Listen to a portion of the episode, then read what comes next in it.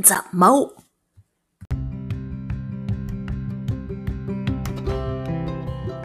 はい、こんにちは。ピッチはチャンス。激励マダムのマオです。ということで、相変わらず声を絞っております。えー、っとですね、赤ちゃんがちょっと寝てるんですね。でですね、ちょっとですね、今日は面白い話をしようと思います。えー、っと、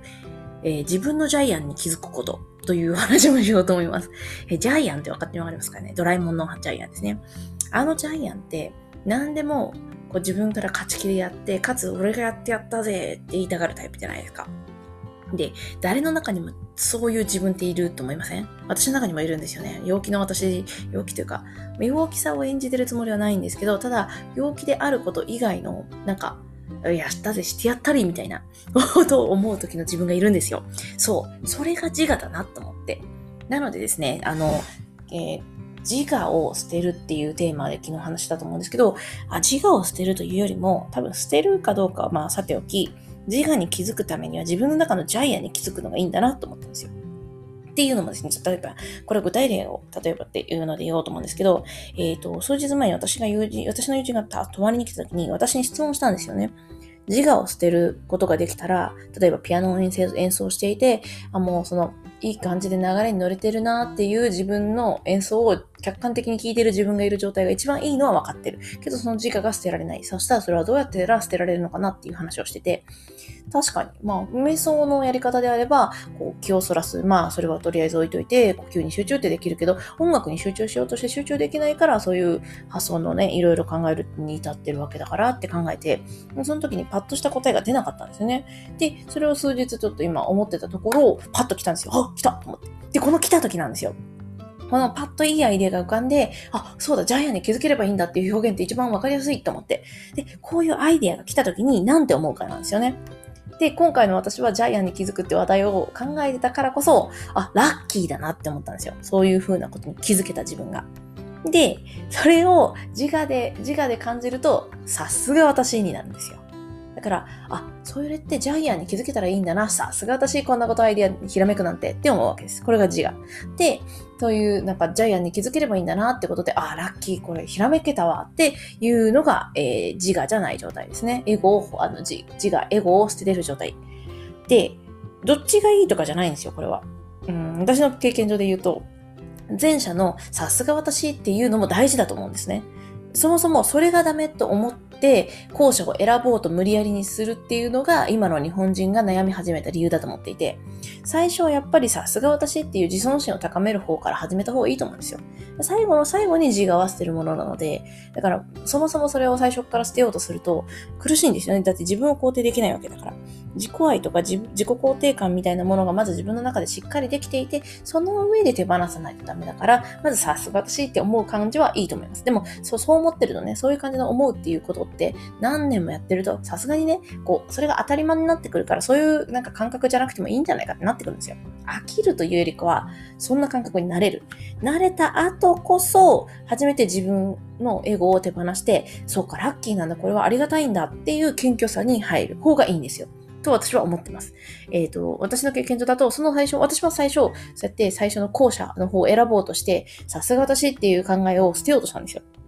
でもそうやって生きていくと、そもそも自分なんてないんだっていうベースになってしまって、なんかこう、本来自分の中に眠ってる力があって、その力が発揮できるように状態になってから捨てるのはいいんですよ。あの、コントロール権を。でも、コントロールできる権利をまだ持ってない状態から自分を捨てると、なんかそもそも自分が成立してないからダメなんですよね。そその自分自身がどんどんどんどん下に落ちぶれていっちゃうだけで、本来の持っている能力を開発して、ああ、いい感じに出てきたなっていう出てきたあたりでか手放すのがいい感じなんですよね。昨日の話に通じるんですけど、えっと、まずは自分の中で、えっと、えーピアノの話ですよね。ピアノを弾けるようになる。で弾けるようになってから、エゴだけを手放す。自我だけを手放すって話をしたと思うんですよ。捨てるっていうね。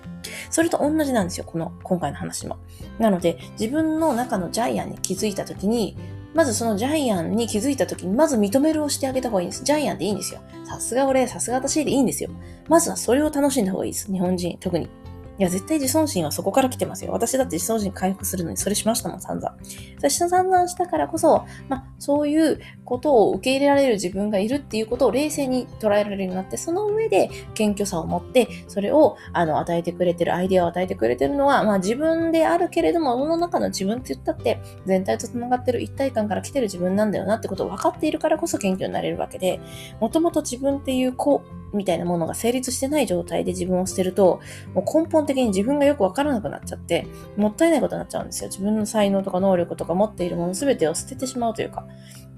活かせないまま殺してしまってる。見失わせてしまってるって感じななと思っていて。なので、私ちょっとそのね、友達に、あの、これから LINE しようと思ってるんですけど、まあ、それで言いたいことはですね、あの、まず自分の中のジャイアンに気づいたらいいんじゃないっていうこと思っていて、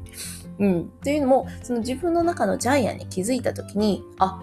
自分がやってやったぜって思いたいんだっていう自分が自覚できたら、まあ、最初はそれを楽しんだらいいと思うんですよ。さすが私みたいな感じで楽しんでいたらよくて、でもそうしてると周りを見た時に、もっとそのメロディーに乗るために自分よりも全体のメロディーを優先してるなっていう自分に気づくはずなんですよ。そういうことにも気づける人間なので、その友達は。だからそう考えたら、あ、そっか、自分はジャイアンになってるけど、ジャイアン以上のいいものを持ってる人たちがたくさんいて、その人たちがみんな差し出そうとしてる。すごいなってことに気づければ、あ、自分も差し出した方が早いなって思うということなんですよ。特にジャイアンに気づくのが大事なんですよ。自分が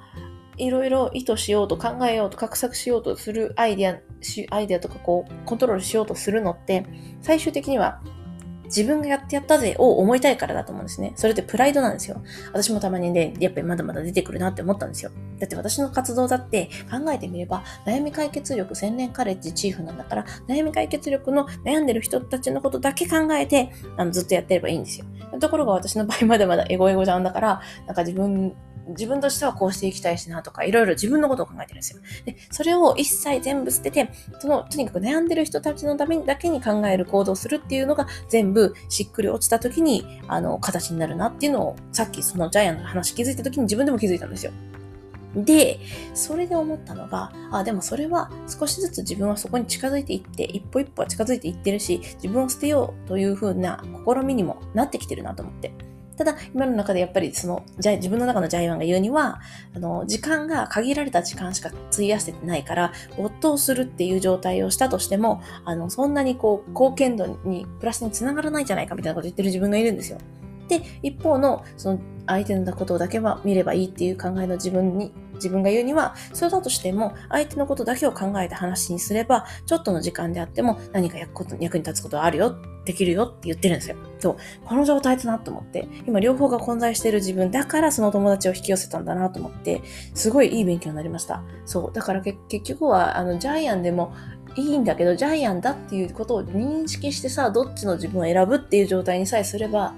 その物事に全て自分を差し出して、ジャイアンの結果じゃなくてもいいや、自分がすごいやって思えなくてもいいや、っていうことを思えた瞬間に、あの、そういう自我っていうのは手放せるし、自然となくなっていくっていう状態になるんだろうなっていうのを思いましたね。で、大体ピンチの時って、私なんでピンチが好きかよくわかったんですよ。目の前の人でピンチの人を見ると、そこをもう自分を捨てることができるんですよ。なぜならそのピンチを助けたいってめっちゃ思うから。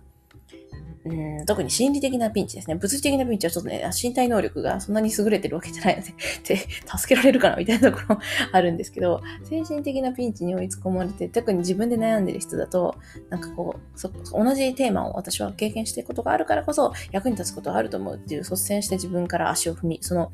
ね、ピンチな状態、勝ち場ですよね。もうボーボー火が燃えてるようなピンチな状態に突入していけるなと思ったから、なんかそういうもんなんだなって感じなんですよね。なので、ジャイアンですね。とにかく自分が、我を捨てる、エゴを捨てるにはどうすればいいか。簡単なのは自分の中のジャイアンに気づくことなんだ。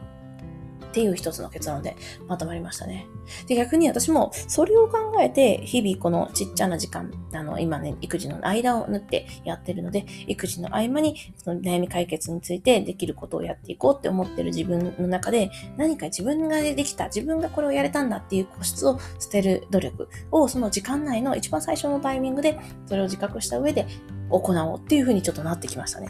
で、このアンカーは悩ましくってどう、どうしようかなと思って、エゴエゴな自分がどんどんエゴを捨てていくっていう過程を記録した方が面白い気がするんですね。未来の自分が見た時に。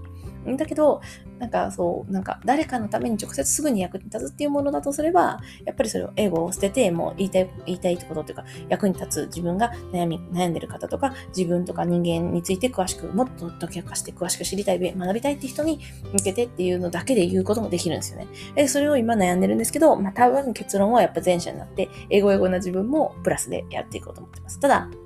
なんか、それをやる理由は、あの、人間保存だなと思って、自分保存。だからこのアンカーは本当にもうままさに私保存するような内容になってると思います。